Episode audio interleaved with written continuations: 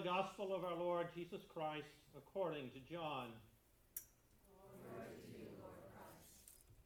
Jesus revealed himself again to the disciples by the Sea of Tiberias. And he revealed himself in this way Simon Peter, Thomas called the twin, Nathanael of Cana in Galilee, the sons of Zebedee, and two others of his disciples were together. Simon Peter said to them, I am going fishing. And they said to him, We will go with you. They went out and got into the boat, but that night they caught nothing.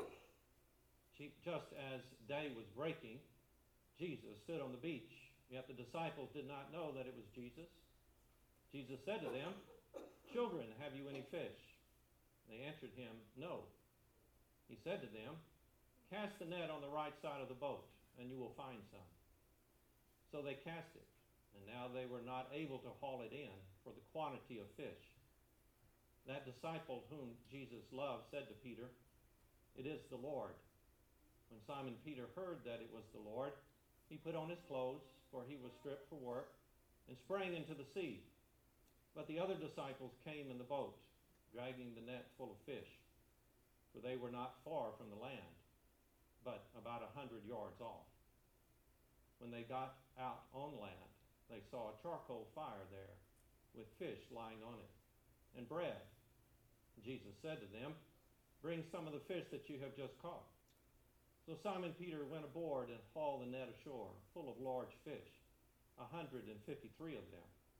And although there were so many, the net was not torn. Jesus said to them, Come and have breakfast. Now none of the disciples dared ask him, Who are you? They knew it was the Lord. Jesus came and took the bread and gave it to them, and so with the fish. This was now the third time that Jesus was revealed to the disciples after he was raised from the dead. In the name of the one true God, Father, Son, and Holy Spirit. Amen. I heard a preacher was uh, preaching an Easter sermon one time, and he was referring to the tomb in which Jesus uh, laid. And he asked the congregation this question Why do you think the angel rolled away the stone from the entrance to the tomb? And one little boy raised his hand. And he looked at him, and the little boy said, To let Jesus out. And the preacher said, No, not really. It was to let people in. The tomb was empty. Hallelujah. Christ is risen. The Lord is risen indeed. Hallelujah. Well, last Sunday, Father Chris set the stage on what occurs at baptism. We are sealed by the Holy Spirit in baptism and marked as Christ's own. So the question is what happens next? What happens next? As baptized Christians, you are called to a lifelong spiritual journey with the one who loves you. God. The one who has redeemed you. The one who has a plan and purpose for your life. Which brings up the term obedience, doesn't it? That's a hard word for us. But we want to be in control, don't we? Jesus said, if you love me, you will obey my commandments. It's a hard truth, isn't it? You know, as a child grows up, it's appointed to the parents to care for its needs, to love the child, and to teach the child right from wrong. And as we as children, as we grow up and mature, what we do is we react to the natural world, the things of the natural world, don't we? As a child of God, as we grow up as a child of God, it is now God who loves you unconditionally. It is God who supplies your needs.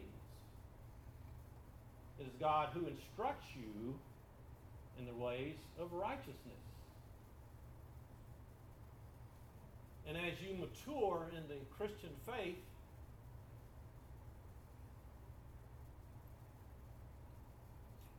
you are instructed to walk by faith and not by sight. Because you see, God is spiritual. And we act in Him on a supernatural way, don't we? As we mature in the faith, we react to the supernatural world, the things we can't see. And that's why it's so important for us to mature in the Christian faith. We walk by faith and not by sight. And that's hard to do. The good news, though, good news is God has given the church, the body of Christ, as the means in which to accomplish this task the task of walking by faith and not by sight. We have been uh, adopted into the family of God in order to experience a personal relationship with the living God. The church gives you doctrinal truths to believe. We say the statement of faith every Sunday, the Nicene Creed, right? The church gives you moral commandments to obey. The church gives you Holy Communion to strengthen you spiritually. A week without Holy Communion, you disservice yourself because that's how we're strengthened to go out into the world because we deal on a supernatural basis. We gather our strength from the one who lives in us. As the church, we are a body of people sent on mission, right? Remember what we said at the first? Sent on mission who gather in community for regular worship and encouragement. So that, that's an important part. We, we encourage each other, particularly when things are not going well. When someone's lost a job or someone has a bad report, uh, medical. We draw together, we encourage each other in the Lord. And that's where we grow and mature in the faith. So, what happens next? Well, the rector has appointed the Sundays and Easter to be a preaching series on the preparing for Pentecost, the person, presence, and power of the Holy Spirit. So now I want to, to turn our attention to the presence and power of the Holy Spirit. And I, I want to use John chapter 15, the parable of the, of the true vine. Jesus said, Abide in me, and I in you. As the branch cannot bear fruit by itself unless it abides in the vine, neither can you unless you abide in me. I am the vine, I am the vine, and you are the branches. Now, the word abide is, is, is particularly important in this. To abide refers to an intimate knowledge and relationship with someone who loves you and knows you better than you know yourself. Let me say that again.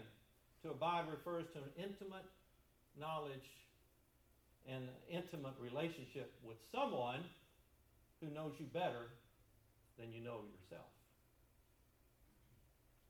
So here we have, I'm, I'm, a, per, I'm a visual person. I love this. When I was uh, teaching uh, religion at All Saints School for many years.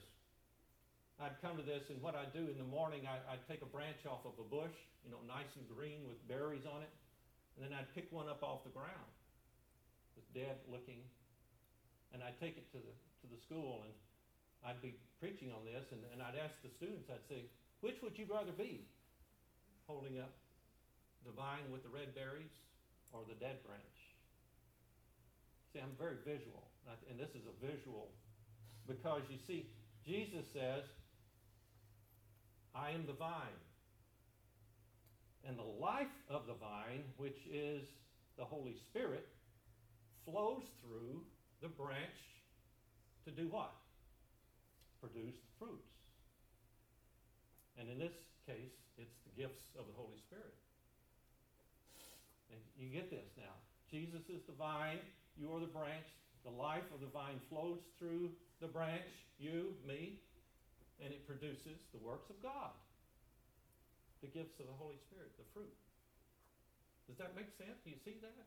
I mean, you got to see it to really understand it. and by the way, do you know your your spiritual gifts? They're, they're not always the same. I, I think I read not too long ago, I think you did a series on spiritual gifts, knowing your spiritual gifts. Am I wrong? Starts this week. Oh, it starts this week. Oh, well, this is a good introduction. Come to that. It's important to know your spiritual gifts. Otherwise, you don't participate in them. right?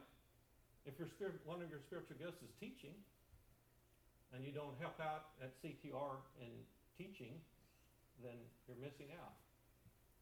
Everybody else is missing out. So today we have a perfect example of the parable of the vine. When we read about Saul of Tarsus meets Jesus on the road to Damascus, and he is radically transformed. Now it's important to understand. Uh, back then, uh, people had two names. They had uh, either a Greek or Latin name, and then they had their Jewish name. And so Paul's name was Shaul Paulus, or Saul, as we know. Uh, he was named after King Saul. so, so his, uh, so Saul then, Saul the Pharisee, persecuted Christians because of their faith in Jesus as the Messiah.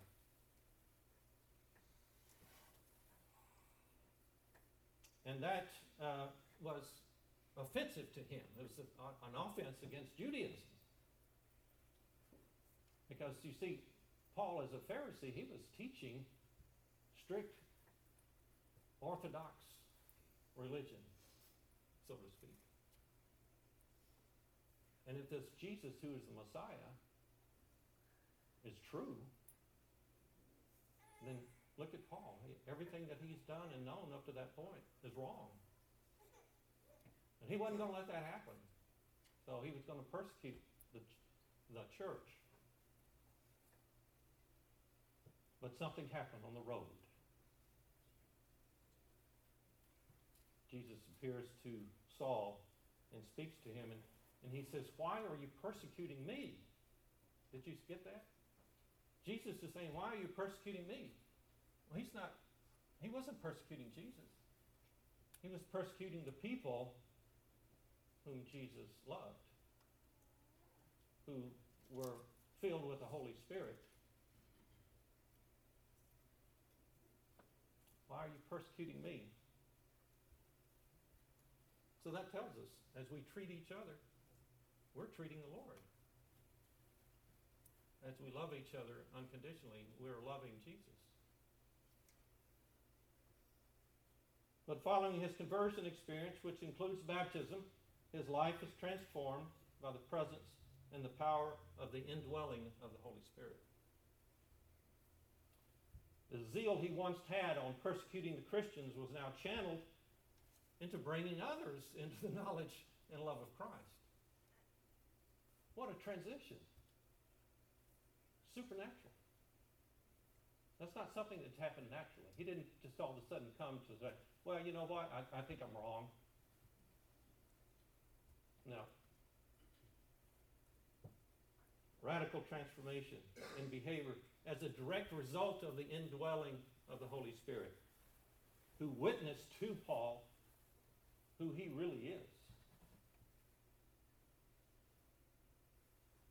And in Galatians chapter 2, Paul writes to explain this transformation. And I, and I love this one because I want you to listen to it because I think it is the definition of a Christian.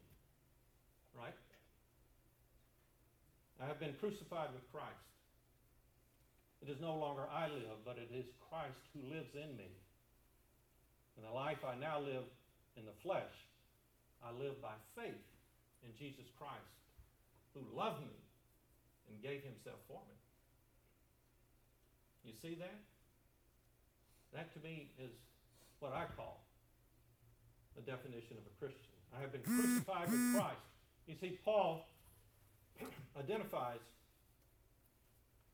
his baptism into Christ as through the waters of baptism, he was buried in the waters and joined with Christ on the cross to die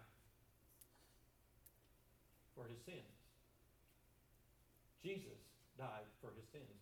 We were placed into his body there on the cross because it's not anything that we could do. We cannot atone for our sins. Only Christ has come to do that. So we Paul says we were joined on the cross. We died with Christ.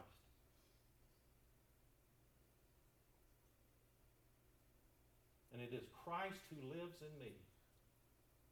Wow. It is Christ who lives in me. You see, the resurrected life of Jesus Christ now lives in you and in me through the power and the indwelling of the Holy Spirit. The life of Jesus Christ now lives in you through the power and presence of the Holy Spirit. Those are powerful words. And the truth is, now, Paul presents us with a spiritual battle that each one of us play, face every day. It's a spiritual battle that you and me face on a daily, sometimes moment by moment. To choose whether to live our life as if nothing has changed, and thereby we're in control or to choose to embrace a new life in Christ, where the Holy Spirit directs our life. That's what we face each day, sometime moment by moment, right? to choose either to live my life like I want to, or to desire the things of God, desire the things that God has for me. And see, that, that is a word that, that is important to me. Desire. What do you desire? Do you desire to be rich? Do you desire to be famous? You see, all those are empty. God has a plan and purpose for each and every one of you. And you see, when you start maturing in the faith, you start seeing God's plan. And I want that. Right? I want that. To heck with the money and the fame and the new cars and big homes. I want Jesus because he wants me. And he wants to work through me. Talks about maturity. So when Saul then takes on his Greek name, Paul, and becomes the apostle to the Gentiles, he becomes instrumental in changing the face of the new church, doesn't he? Thereby transforming the lives of generations of people who were to follow. And I'm one of those people. I'm one of those people. When I was 30 years old, I had a conversion experience. Not like Paul. I didn't see him. I didn't hear him. But I experienced the presence, a holy presence in my life. And it's amazing because I lived my first 30 years of my life, I would say, as a nominal Christian. and I had no idea, no inkling at all, ever. It didn't cross my mind to be a priest. Just wasn't in the cards. Never even thought about it. But he changed my heart. He gave me a new vision. but it took a while. It took a while. It took about 15 years, actually. But when that happened, the first thing I did, the first stop I made was to the church. To the church. Remember the church? We are a body of people who gather in community for regular worship and encouragement, where we mature and grow in the faith. That's where I came to the church. And I had God direct me to a, a godly priest who I told him the experience, and I, and I said, I don't know what to do with this. I mean, I was on fire. I mean, for the first time in my life, I really sat down and I read through the Bible. I mean, read through the Bible, not just piecemeal. It was almost as I was it, so to speak. And he, he gave me this advice, and I, I want you to hear what I'm about to say because it's important. the advice he gave me, he said, I think that first you need to live out your late life. He said some of the most, well, some of the most important people, he said in his parish, are people who are involved in their lay ministry. They're living out their life because lay ministry, just think about it, the, the priesthood, the, the ordained people are about, what, 2%? And lay folks in the church are 98%. So who best to go out into the world to witness to the gospel than lay people? So he said, you know, become a lector, uh, get on the vestry, do, uh, join the altar whatever it is that you become active in the church and see what God is, is leading you to do. and I did. I was at St. Mark's uh, as a layperson in Arlington uh, under the tutelage of now Bishop Keith Ackerman. He was the rector at the time. And I did that. I was teaching Bible study and, you know, just doing everything I could do, felt like God was calling me to do. And one day, Father, or Bishop Ackerman, Keith, Father Keith, came to me and he said, you know what, there's an opportunity that I think that you would enjoy, and that is that there is a psychiatric hospital, not that I needed it. there's a psychiatric hospital in Arlington called CPC Millwood, across from Arlington uh, Memorial, and uh, they're looking for some kind of religious outreach. And he said, I think that you would be good to go and say morning prayer there. All right, sure.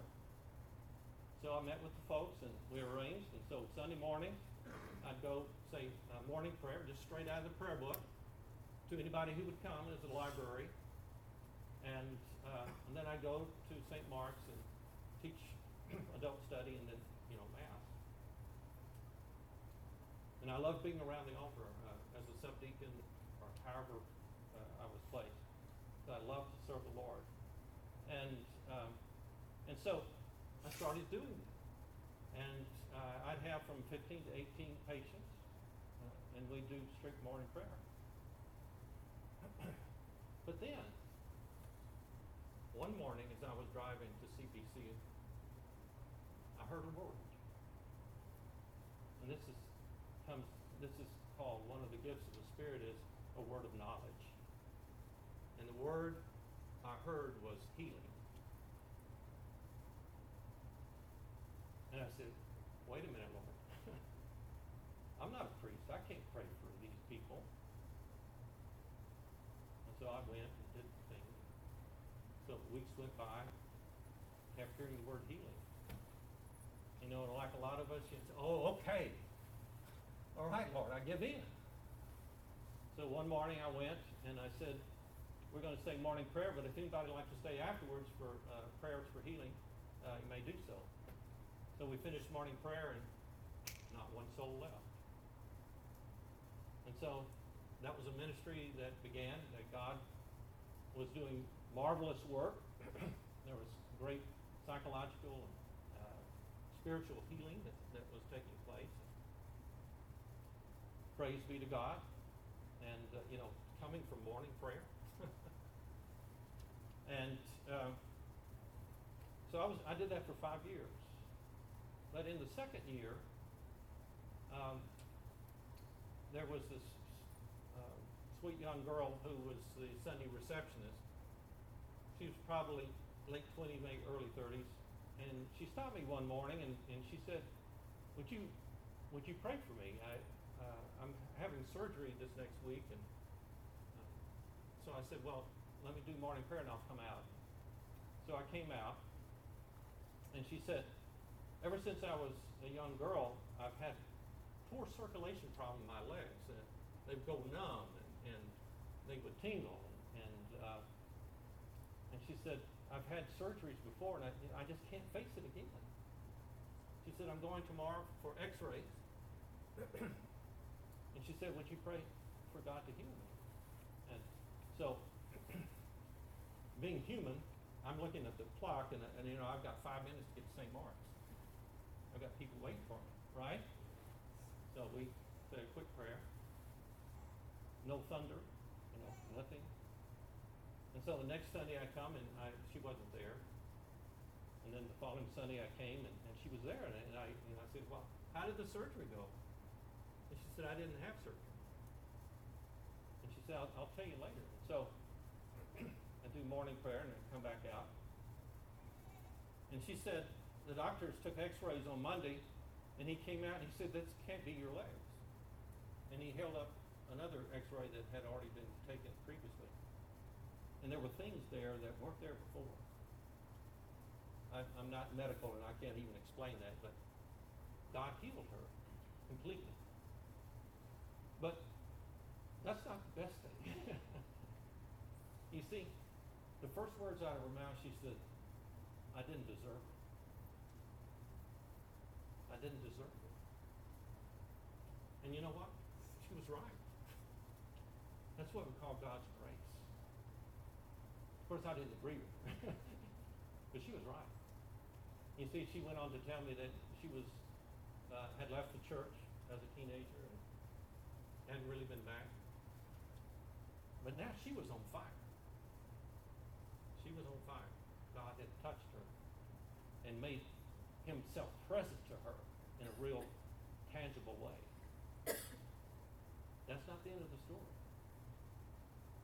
The best part, in my opinion, is that she started telling her coworkers what had happened. She was praising God. She was making Jesus real to the people that she worked with. So much so that there was one technician back there, a young man, who was uh, recovering alcoholic. And they started, she was starting witnessing to him. And within a year, they got married. You see that what happened was nothing that I had to do. I, I just was, I was present with her. I was bringing Jesus present with her, so to speak. And healing is like dropping a stone in water, and it, and it, waves out. See, that was the important part. It wasn't that she isolated and I got a healing, thanks God, that's it. No. She praised Jesus. And he brought two people who were lost together.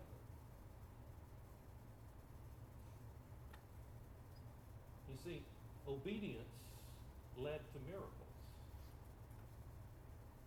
God had a plan. We just had to be there to work out the plan.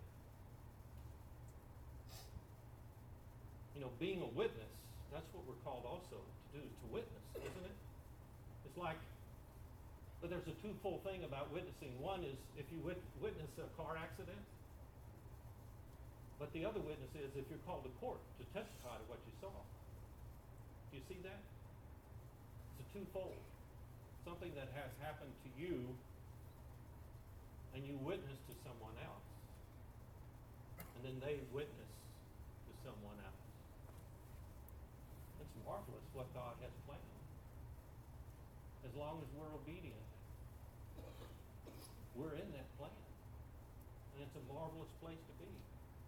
And you see, that's when you start walking by faith and not by sight. And it takes a long time, well, it took a long time for me to understand that. But once you really get grab a hold of that understanding, then you're free because it's not anything that you're doing. You're just the branch. I'm just the branch. You see that? It's God and it's His work and His plan. And as long as we say, Yes, Lord, here I am, we're in there. So let me encourage you. Let's encourage each other to discover what God has planned for you and for this church. And to get excited about it. Because it's God's work. Just remember, Jesus is the vine, and you're the branch. And it is the power of the, the life of the vine flowing through you that produces God's work. So, my brothers and sisters in Christ, take heart and know when God begins a good work in you, He will bring it to completion. Hallelujah. Christ is risen. The Lord is risen indeed. Hallelujah.